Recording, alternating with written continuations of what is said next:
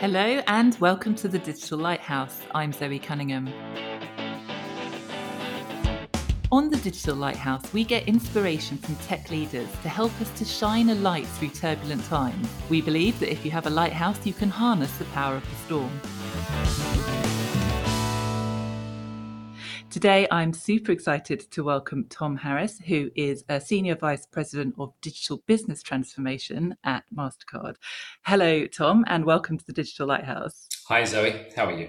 So, let's have a chat about digital transformation. It's such a broad topic that it becomes very hard to define.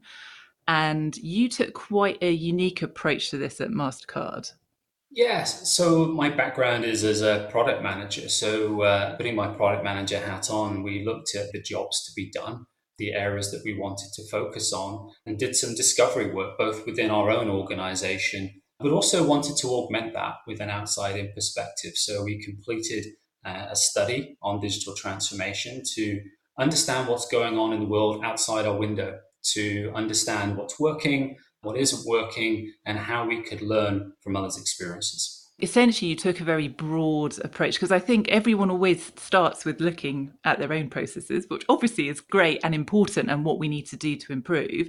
But obviously, if we had all the answers ourselves already, we wouldn't need to change things, right? That's right. I mean, every digital transformation is unique because every organization is unique. And we certainly have visibility into MasterCard and how we operate and our aspirations for where we want to be, but also recognize that there are a lot of learnings to be gathered from outside the organization. So we spent some time to go out to the market, understand what companies are doing in digital transformation in the United States, Australia, United Kingdom, and Canada. We looked across industry verticals. We looked across seniority levels in the organization, trying to uncover those nuggets of information that could help us move our transformation forward. That sounds fantastically well thought through and kind of defined. How did you decide what the scope would be? Yeah, we deliberately kept the scope quite broad because, as has been said, you don't know what you don't know. So we had a very open mind as to what we might discover. So for that reason, we wanted a spread of markets. We're a North America headquartered organization, so the US made sense for us. We have significant populations of product managers in the UK as well, so that made sense. And also wanted to round out looking at a market in Asia Pacific as well, just to stress test is what we're seeing in the UK and the US typical, or do we see other trends in other markets? Mm, I was going to say it's like a control, but it's not quite like a control, but it's that kind of thing, isn't it? Identifying, I guess, not just what's happening, but starting to see why it's happening as well and how widely applicable it is. That's right. And we uncovered some really interesting findings as a result from keeping that open mind. I think that the one that really hit home to me is um, I think it was 77% of all organizations are currently going through some form of digital business transformation, with another 15% having completed one within the last two or three years. So that suggests that far from being unique or unusual, digital business transformation really is now almost business as usual. We're in this constant cycle of perpetual change, which certainly we feel in MasterCard as we continue to evolve our organization to deliver those customer centric products with real quality that drive usage at scale.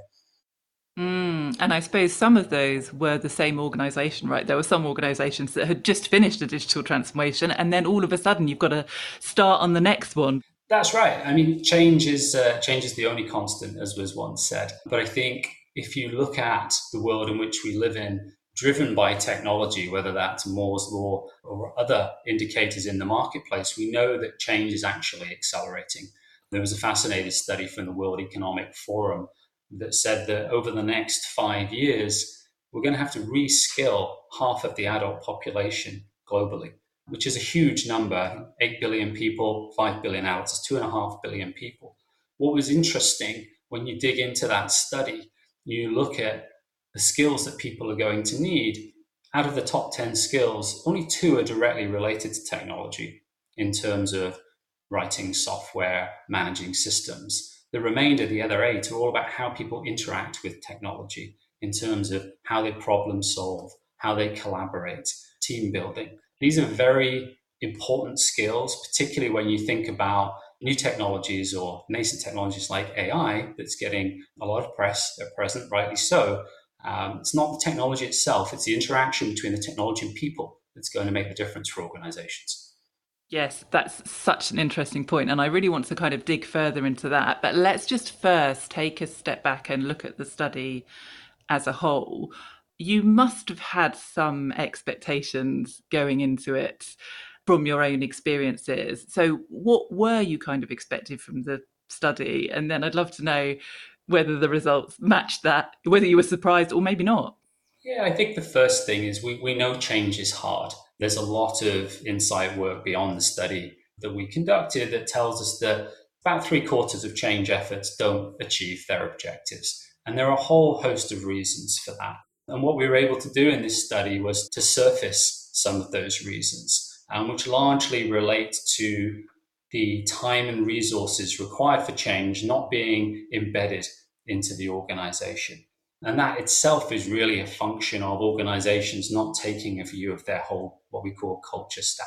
So typically, change tends to be a little bit on the surface. People look at how can I implement or deploy um, some new frameworks, some new tools, how can I make collaboration more efficient and effective that way. And that's great, and that's really important. But if you haven't gone deeper into the culture stack to say, how am I structured?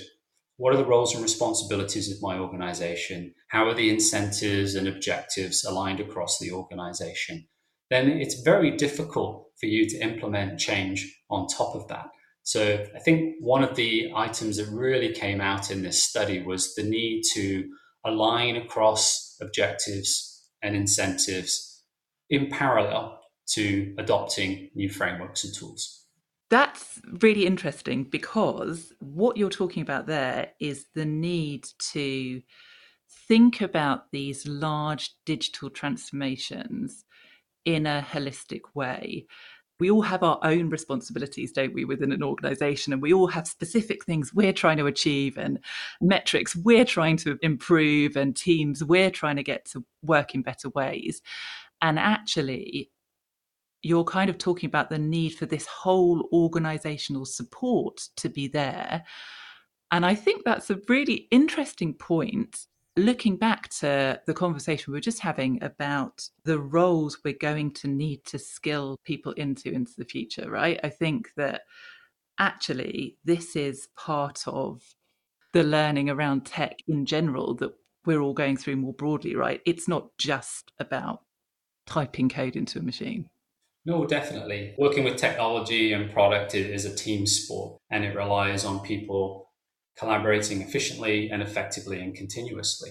And what we discovered from this study is that what tends to happen with transformation is that alignment tends to degrade as you go through the organization. So an organization may well have a headline of an objective they want to achieve, but those objectives are not well cascaded through organizations into business units and to the individual level. And what that means is the alignment between individuals is actually quite limited. Whereas at the top of the house, it may actually appear to be quite close. And this is a typical challenge we see in organizations where data flows through an organization rather inefficiently as well. So Yoshida did some work in the late 80s that looked at the amount of data that's available to leadership versus individuals. And a senior leader, an executive in an organization is only ever going to have visibility into perhaps 4% of all the available data in the business. Whereas someone who's actually doing the work obviously has access to 100% and it degrades between the two. That's really important because you can't expect a senior leader to have access to 100% of the information because they're dealing with a really broad span of control. The question then is do they have access to the right 4%? And how do you ensure that that's the case?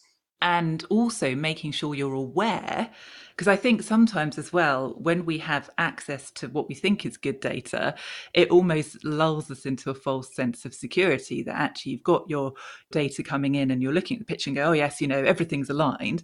But actually, if you're only looking at 4% and everyone's aligned on 4% of what they're doing, you know, or their approach, then that's 96% that you don't have the data on, basically. Yeah, and that's the difference between data fidelity, first of all, to make sure that the right quality is there. You've got the right quantity, and then you're inferring the right insight from that data. And at MasterCard, we spend a lot of time ensuring we get that right with something called MasterCard Catalog, which captures all of our products across the organization. It tells us what's available, where it is in the product lifecycle, and where it's being sold through our product roadmaps that democratize access to information. So we build a shared understanding, and everybody knows what we're working on, what we're not working on, which is just as important, and where it is in the delivery cycle. And then with our studio product lifecycle management framework, which essentially is a collaboration framework that brings together all of our product managers, our engineers, our markets, and our cross functional partners so that we can collaborate as effectively and efficiently as possible in delivering our products. Mm, and I guess this is a kind of framework that you have enhanced following the study that we're talking about, right? Yeah, most most definitely. We manage Studio like a product, so it has its own roadmap of enhancements. It's an enterprise-wide framework, so we have contributors from across the organization who feed into that roadmap in terms of how they can make collaboration more efficient, more effective. Our cross functional partners have some things that absolutely have to happen. So it's that balance of freedom to innovate and create differentiated customer centric products with the control to make sure we're delivering with the right quality. Um, it will never be done. Change is definitely a journey rather than a destination in that respect. Okay, so kind of coming back to the study, we've highlighted there two broad themes, which are alignment and data, and also this kind of holistic organizational readiness for undergoing a large transformation. What were the other themes that you kind of uncovered from the study? I think one of the most surprising to us was people's appetite for change think there was a is a narrative in uh, in large organizations that change is difficult because transformation success is sometimes limited. But there's also a narrative that people are change averse, and that simply from this study is not the case. We saw that 83% of respondents viewed change either somewhat or very positively.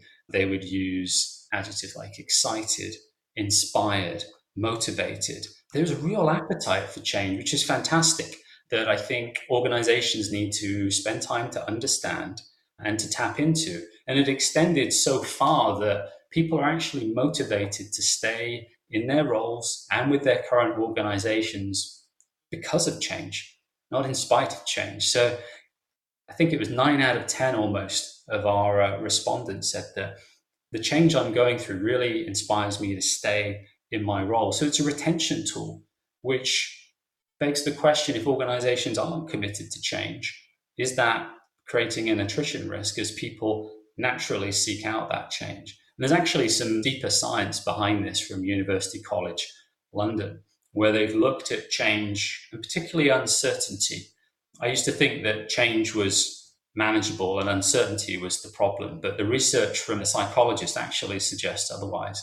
It says that when people are going through uncertainty, it's actually when they're at their most creative. What we need to do is create that space for them to feel comfortable during uncertainty, to kind of hold on to that doubt rather than trying to eliminate it. And that's when people are really in a position to make the breakthroughs that organizations need to move not just one step forward, but potentially two, three, and four steps forward.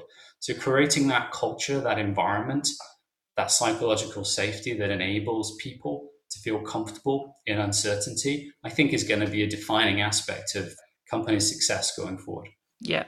So important, isn't it? And such a good example of something that I think crops up time and time again when talking about digital transformation that it is looking at large groups of human beings and how they work together, particularly in a complex environment like technology, it's so easy to try and reach for the easy answers and the simple solutions. And like you say, you know, a maxim like, oh, people fear change. But actually, the situation is always so nuanced and complex. And actually, you don't need to really scratch the surface very much to see that there are different drivers going on, and actually something that could be viewed as a challenge and a problem actually is a massive opportunity. And listening to you say that reminds me of when I've been inspired by change. The thing I would fear most in any job is lack of change and boredom and lack of the opportunity to rectify the challenges that are there, right?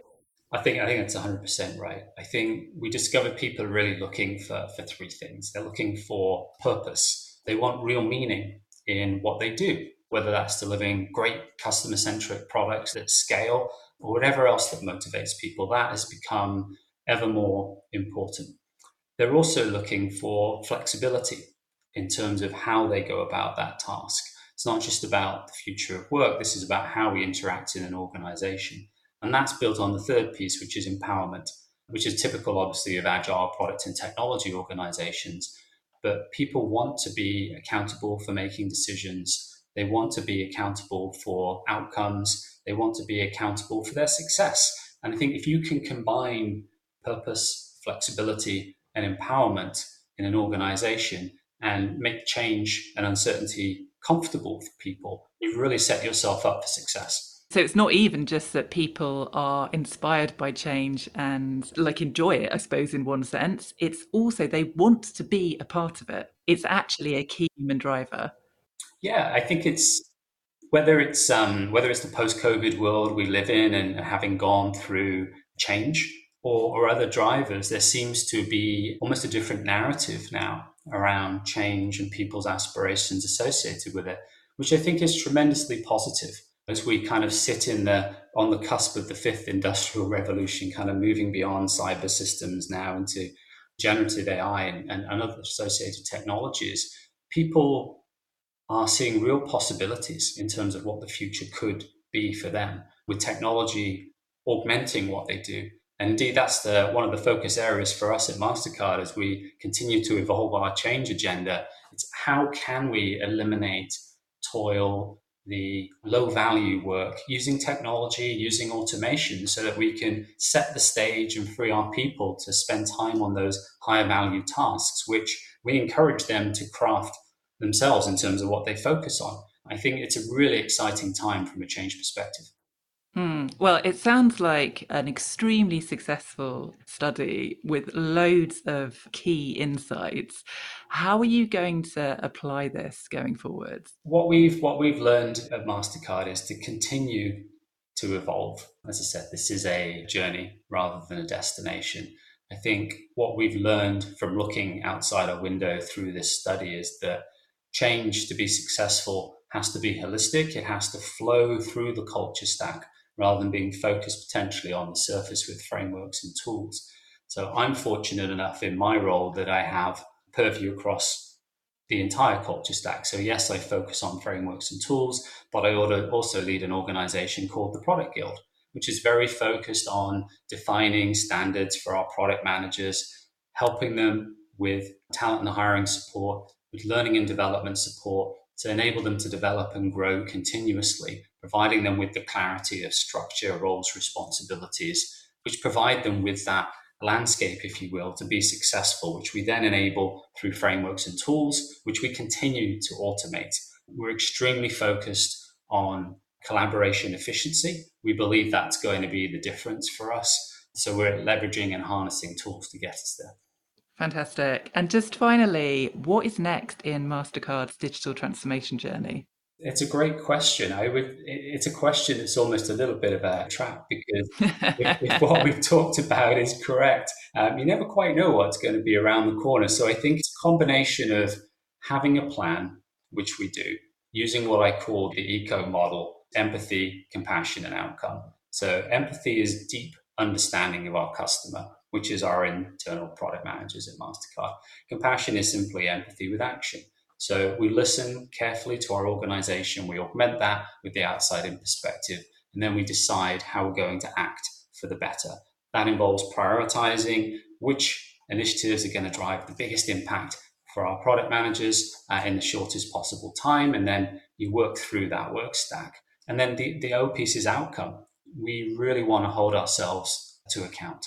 So everything that we focus on requires time and resource. We know that from the study that we conducted. It's not free. So it's really important that we're clear on what we're trying to achieve and that we hold ourselves accountable to that.